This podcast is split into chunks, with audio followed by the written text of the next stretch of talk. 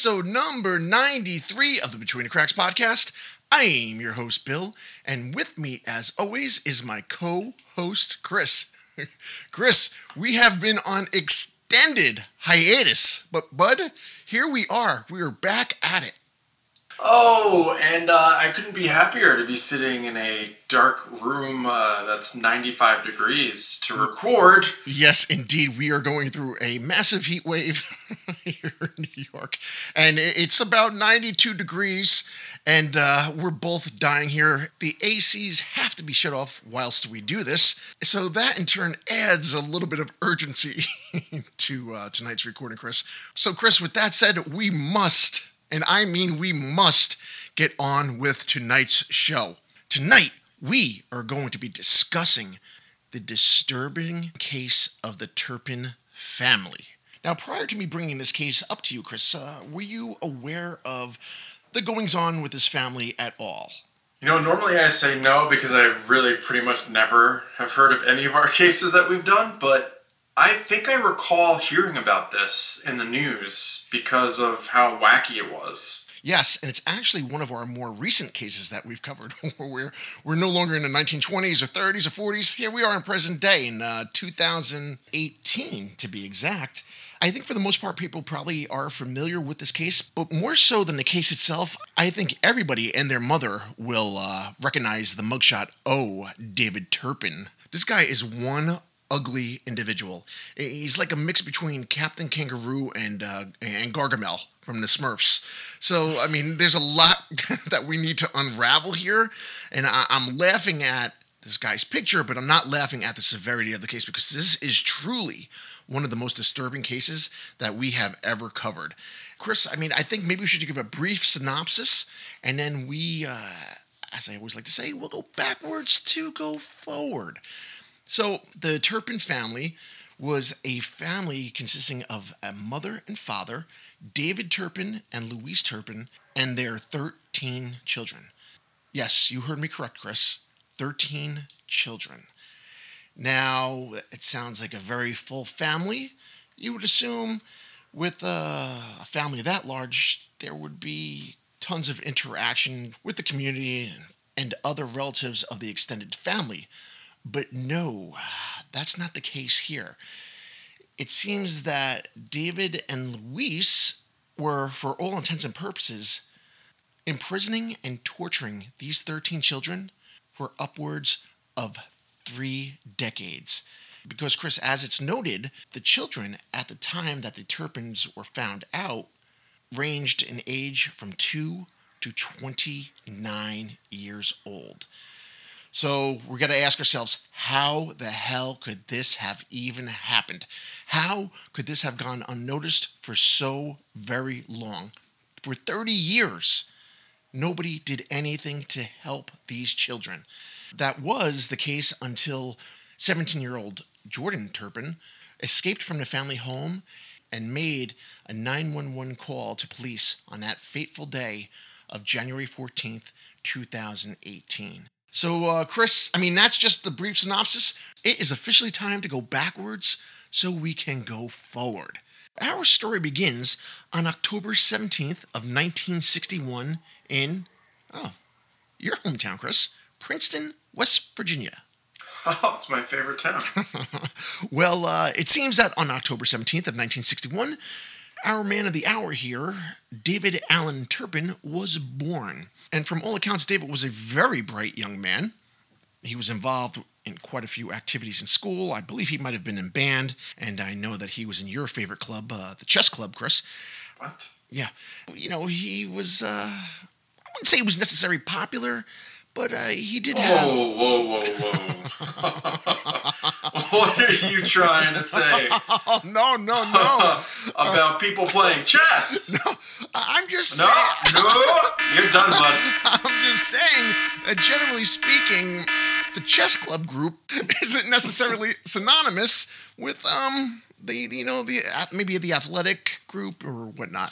So nonetheless, David here was an avid chess player. Okay, that's one of the clubs he was involved in. He came from a very religious family, and for the most part, he seemed like a normal guy. Well, that all changed when he was about 17 years old, because that's when he met Louise, his future wife. Now, you may say, what's so bizarre about that? Well, it seems that David began to have feelings of love for Louise. He even claimed to have fallen in love with her. The one problem, Chris? At the time, Louise was 10 years old. Oh, fuck. So, yeah, we have a kiddie fiddler on our hands for the most part. I don't know if they were in a relationship at that point, but that's when David began taking interest in Louise. Take that as you will. As the story progresses, the two end up getting married in 1985 when, get this, David was 23 and Louise was but 16 years old. Jesus. So now we're, we're kind of building um, a little foundation for the character traits of David here. Right now, at this point, Louise is still a child, and she is indeed a victim of David. Let's call a spade a spade. This is obviously pedophilia.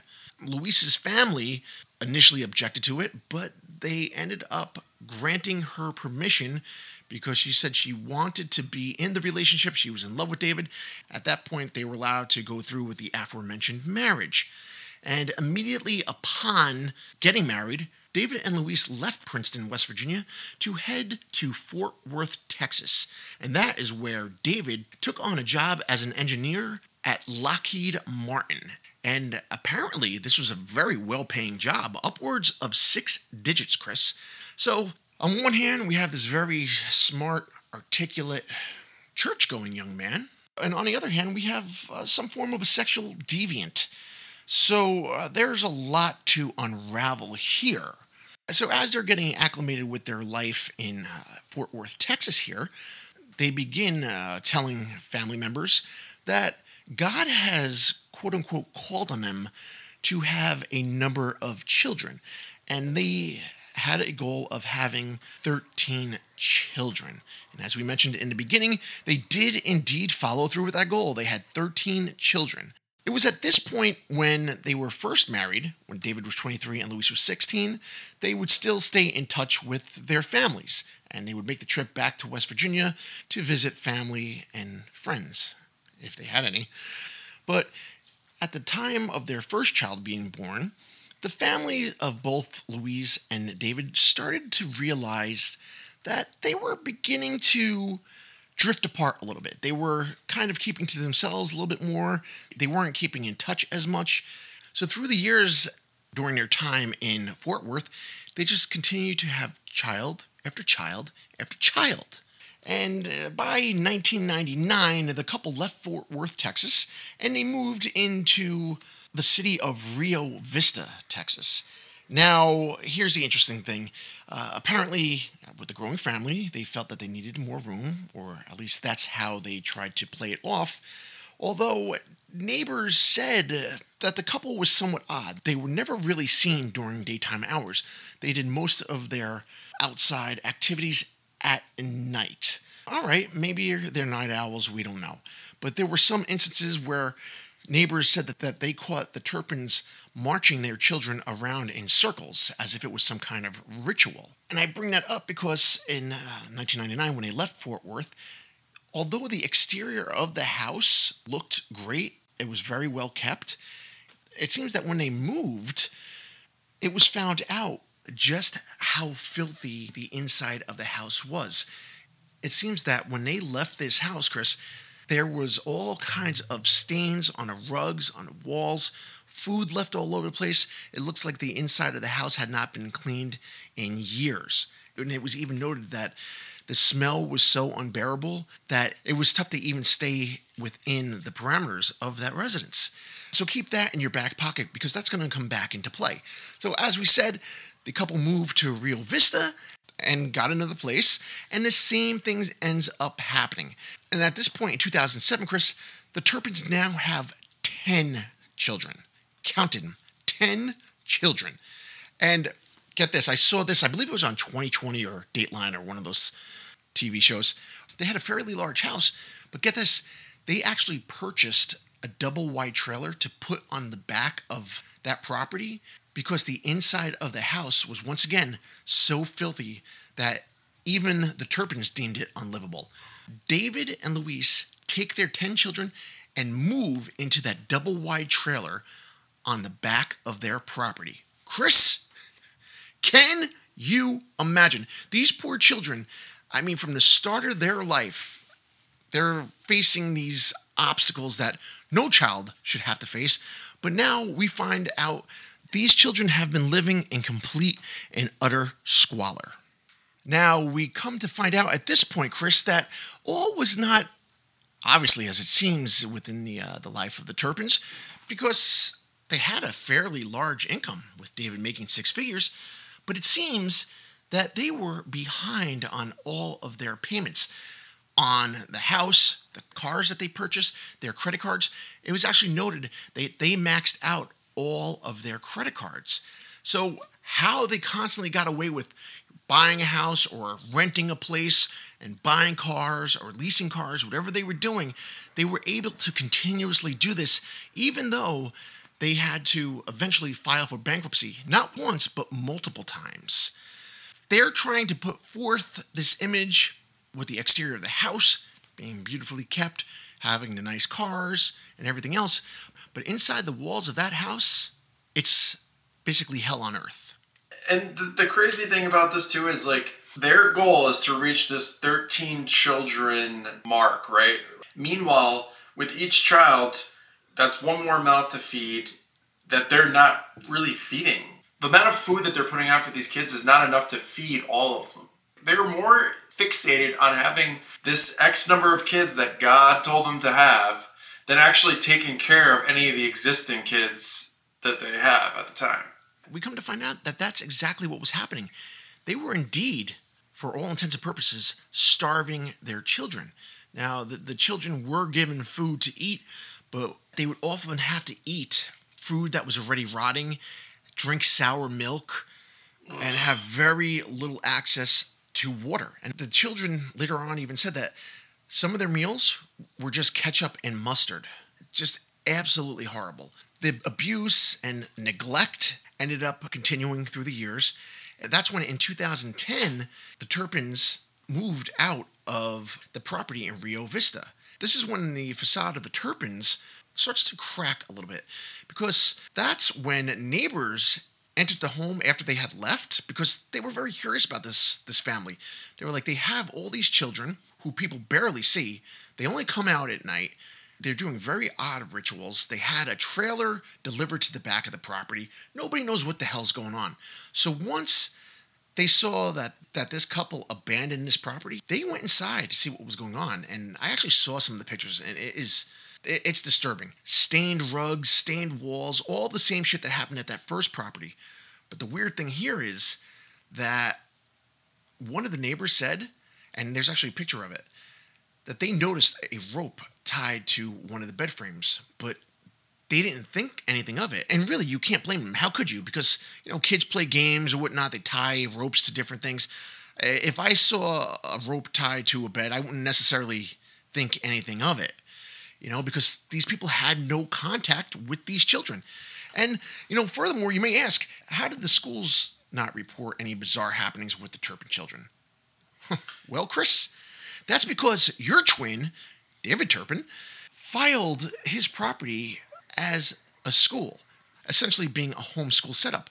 But in Texas, and we come to find out where they moved next, the state of California, none of the education departments or the fire departments that were supposed to do safety checks never checked in on this. So all these kids went without notice for the entire time of this abuse. And as you mentioned before about that trailer they had on the property, they only take the two youngest with them to the trailer and they leave the rest of the children to fend for themselves, basically bringing them groceries once a week, but the food was never enough to feed all of them. So they, as you said, they, they're basically starving and resort to eating, like you mentioned, ketchup or mustard, just just condiments, whatever they they could get their hands on to to sustain themselves. They abuse these children so bad, not only physically but mentally. They had the children so fearful that they were indeed allowed to stay by themselves because they knew that these kids wouldn't dare try to escape due to the fear of what the punishment would be. And they took the younger children with them to the trailer as a way to kind of train them and evoke fear in the smaller ones that the older ones had been experiencing for decades. First of all, they've only known this kind of lifestyle, so they don't know any better. They're not thinking to themselves, you know, we're this isn't the way we're supposed to live. Let's get out of here. I mean, for many, many years, you, you these kids just have been living in conditions like this for so long. They just that's normal to them, so they don't even question it. And it's just like you've got to be the worst possible person to treat children like literal animals. And I think you mentioned they actually treated their own animals better than their children. Yeah, uh, it, we're going to get into that in a little bit, but uh, that seemed to indeed be the case. And it's not only treating children badly, but you're treating your own children like this. I mean, this is just pure evil.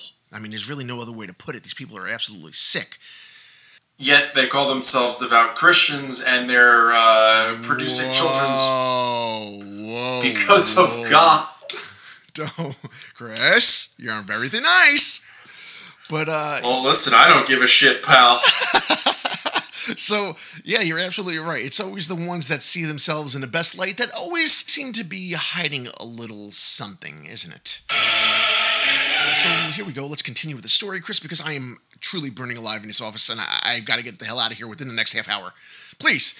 So now uh, the year is 2014. So as I said, in 2010, they leave that Rio Vista property.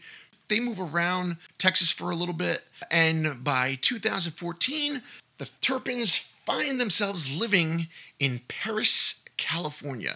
Now, this town is pretty much halfway between San Diego and Los Angeles. And you got to see this house. This house is a, a beautiful, modern four bedroom house with an attached garage with a meticulous lawn and landscape. It, beautiful. You would never in a million years expect something as horrifying as what we're going to tell you was taking place inside this house.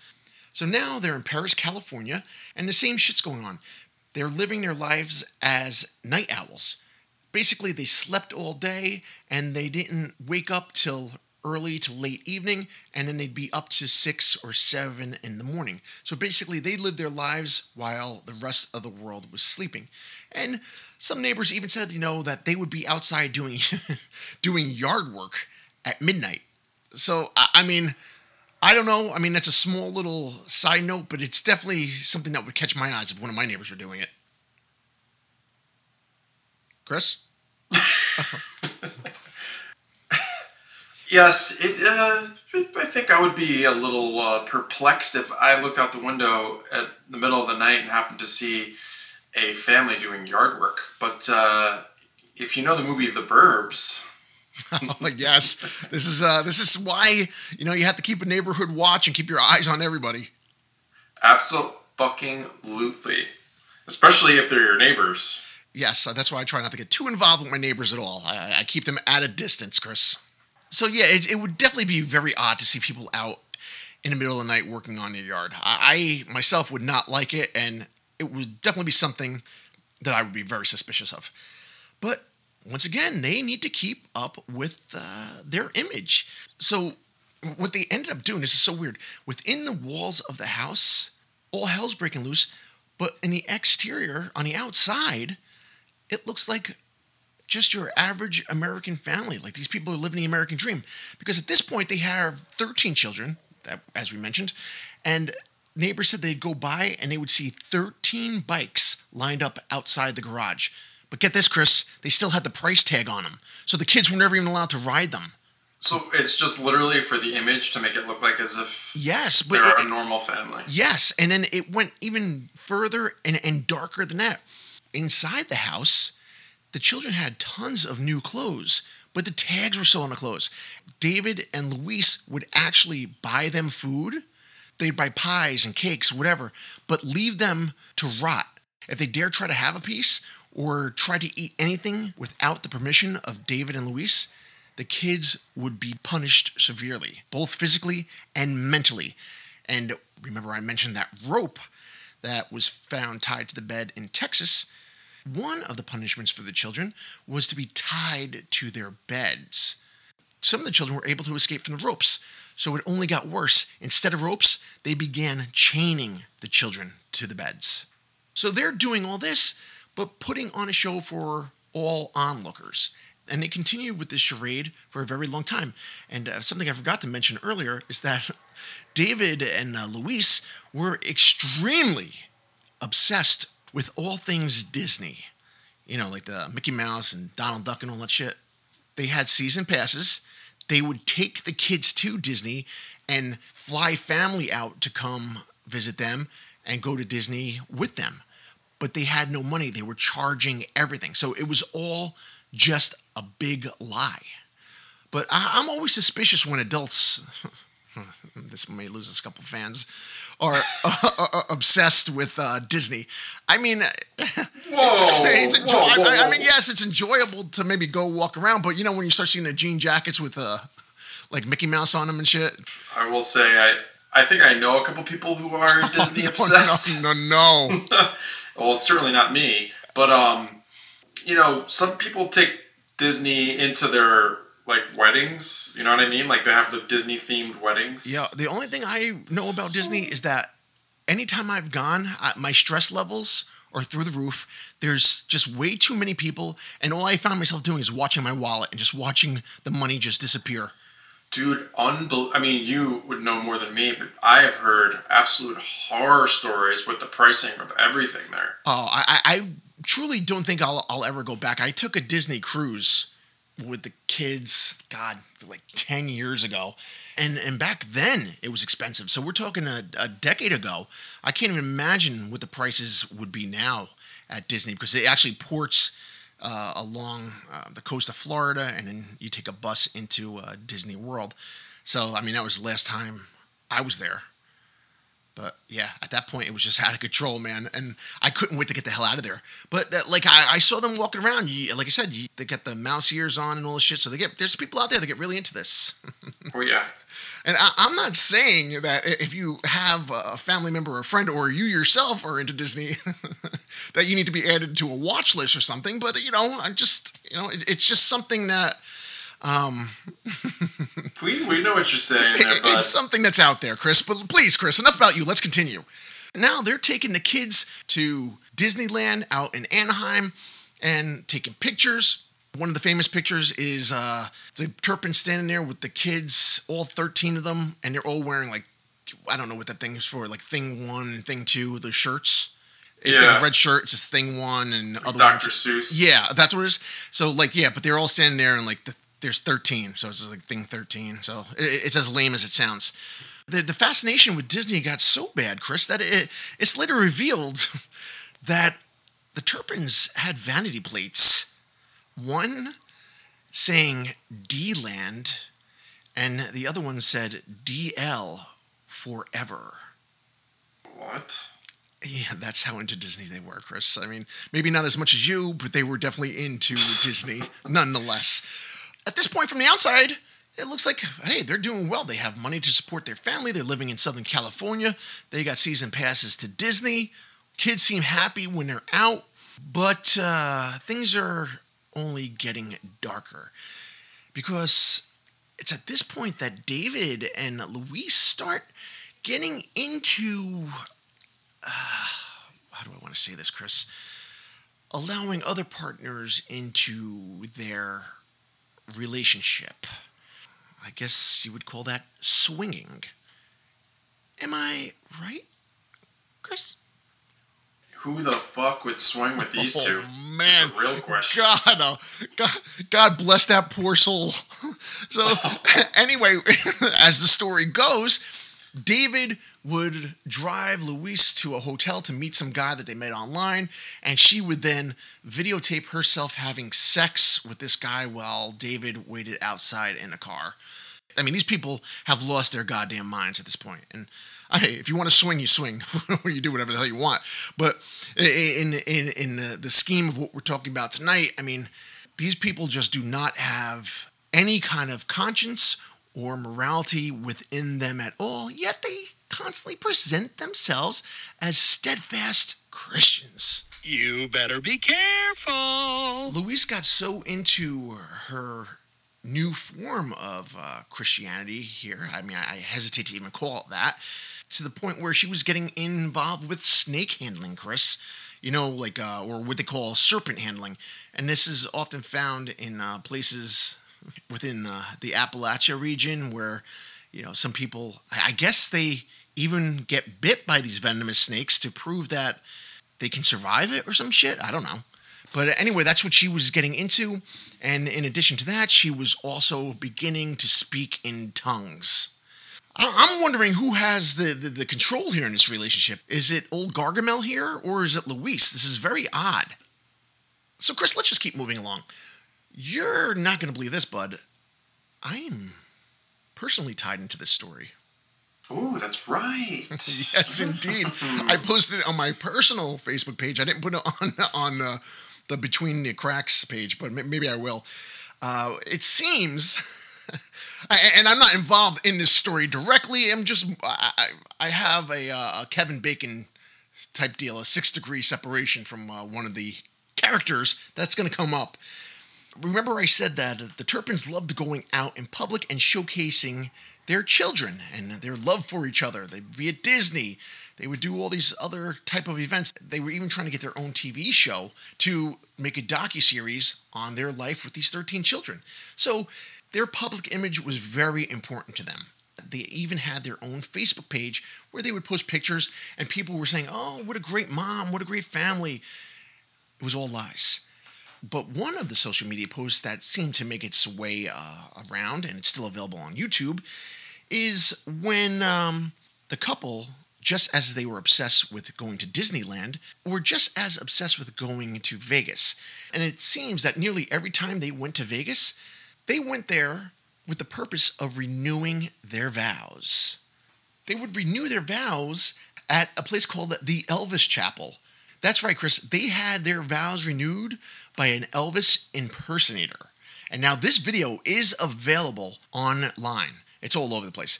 That's where I come into the picture, Chris. The Elvis impersonator, his name is Kent Ripley.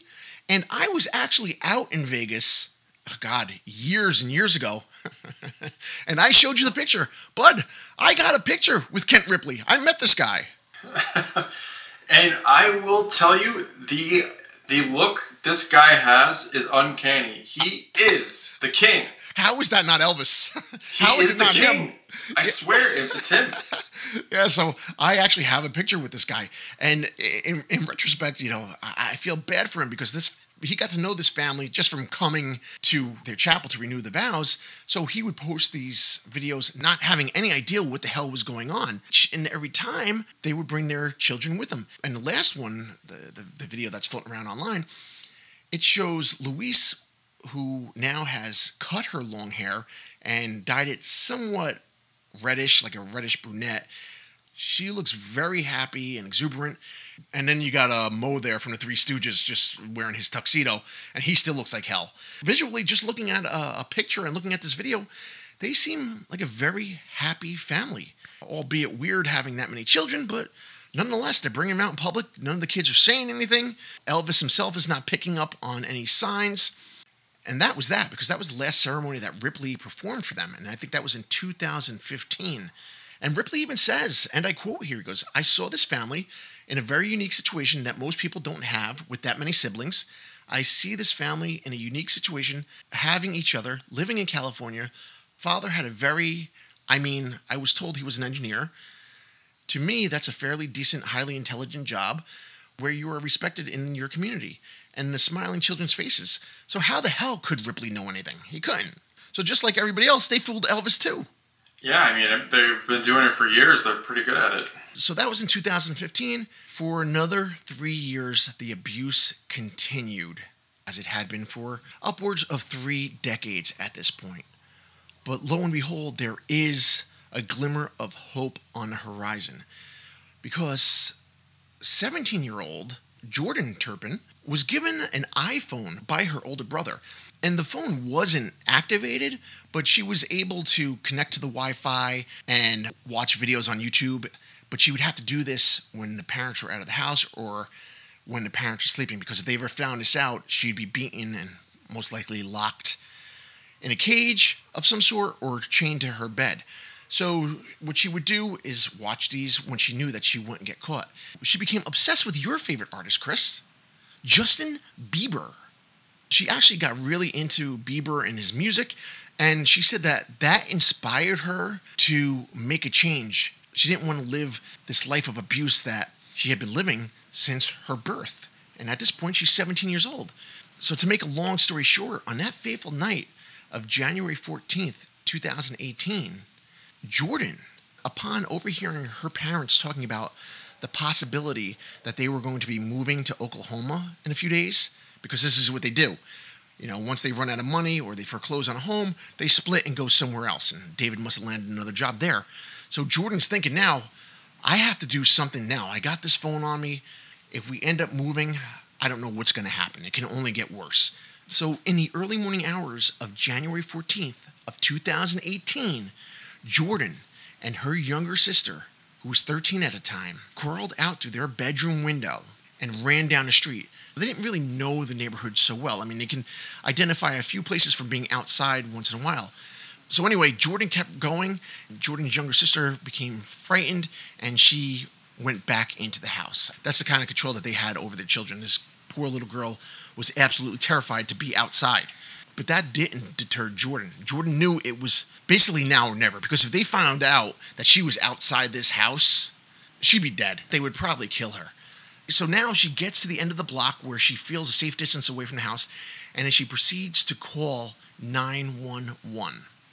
And remember, even though the cell phone was deactivated, you can still make emergency phone calls. And I'm going to play some of that 911 call now. This is 911. Do you have an emergency? Uh, I just ran away from home because I live in a family of 15. Okay? Can you hear me? And we have abusing parents. Did you hear that? Okay, how did they abuse you? Okay. They hit us. They throw us across. They like to throw us across the room. They pull our hair. They they yank out our hair. I have two. My two little sisters right now are chained up. Okay, how old are you? I'm 17. What's your name? Jordan Turpin. So there you have it, Chris. That's just some of the 911 call.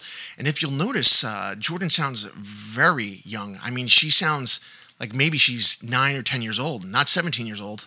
Yeah, she sounds really young. And that's just the result of a lifetime of malnutrition, lack of education, and physical and mental abuse. She even spelled her name wrong on the 911 call. She spelled it T U R P E N. So she didn't even know how to spell her last name correctly. And she had trouble answering very simple questions like what was the address of the house? What block is she on? She's never had outside experiences that weren't controlled by her parents. So uh, just imagine the absolute bravery that that took. It's at that point, Chris, that a deputy then finds Jordan's location. He says that basically she was absolutely filthy. There was so much dirt caked on her. She obviously wasn't well taken care of, so he didn't know what to think. But she had pictures on her phone of her siblings being chained to the bed. So, with that proof, the police had all that they needed to go to that house and check on the safety of the rest of the Turpin children. And when the police got in there, Chris, they found the same thing. And there's actually video of this floor to ceiling trash, trash everywhere. They found human feces smeared on a wall, rotted food, and they also found brand new items with still with the price tags on them. And what, what the police really wanted to do was find the kids tied up. This way they can make an immediate arrest on the Turpins. And lo and behold, Chris, they went to a back room and they found the two children chained to the beds.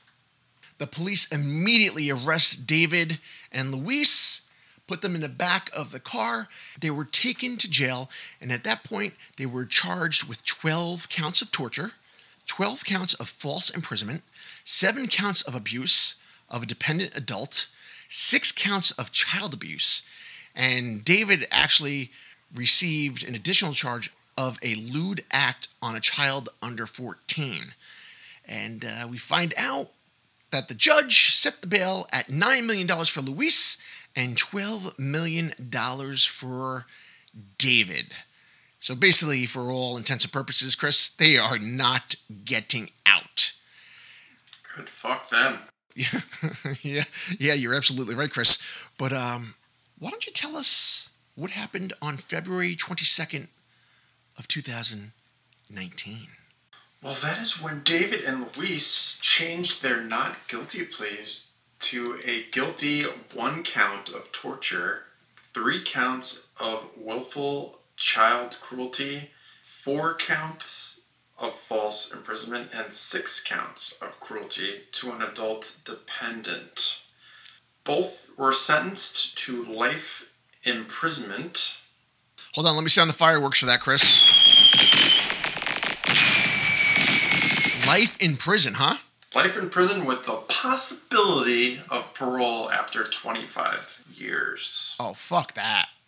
But people say, I guess, that they'll never receive parole due to the severity of the crime, effectively making it a life sentence. Beautiful. That's exactly where we want them. And I can only imagine that David is going to have a very difficult time in prison, uh, especially with uh, this being a widely recognized case and having that goofy ass haircut that he does.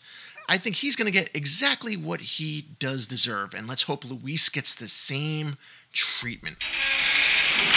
So that's it, man. That is the story of the Turpin family.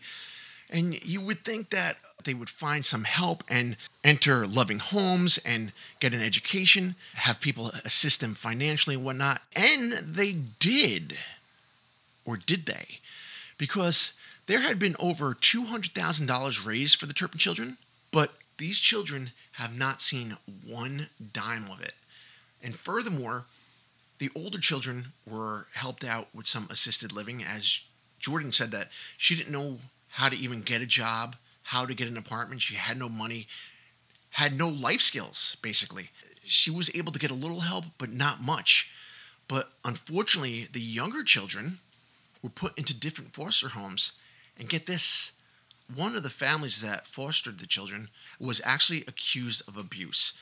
So the younger Turpin children left one house of horrors just to enter another one. There, there's no luck for these children. No good things happen. It's just one bad thing after the next. And uh, we find out that your boys over at uh, 2020, they actually did a special in November of 2021 called Escape from the House of Horror. And uh, it's reported that some of the Turpin children are, as I said, now being neglected by Riverside County Social Services, where all that money was supposedly to be dispersed through. And now some of the adult children are actually homeless. So yeah, I mean they just continue to find themselves in in dire situations. But just last month, Chris, in July of 2022, the Turpin siblings filed a lawsuit against California's Riverside Superior Court against the foster care agency that placed them into a home where they were already subjected to further abuse and neglect. Let's just hope that the skunks over there in Riverside County do the right thing and pay up and give these children their money. I mean, my God, they have suffered enough. Seriously, I mean, come on. So that's where things stand with the Turpin family today. So, Chris, I have got to get out of here, man. I am burning alive in the BTCRF. So let's give the rundown and we can get the hell out of here. If you want to get in touch with us, you can reach us at btcpod2020 at gmail.com or you can get in touch with us on Facebook, Between the Cracks Podcast, or on Instagram, Between the Cracks Podcast. If you really need to get in touch with us, you can go digging between Chris's cracks, and you may be able to find some information there. The fuck, you can. so, without any further ado, Chris, what do you say we wish the fine, fine people out in podcast land the fondest? Oh, farewells.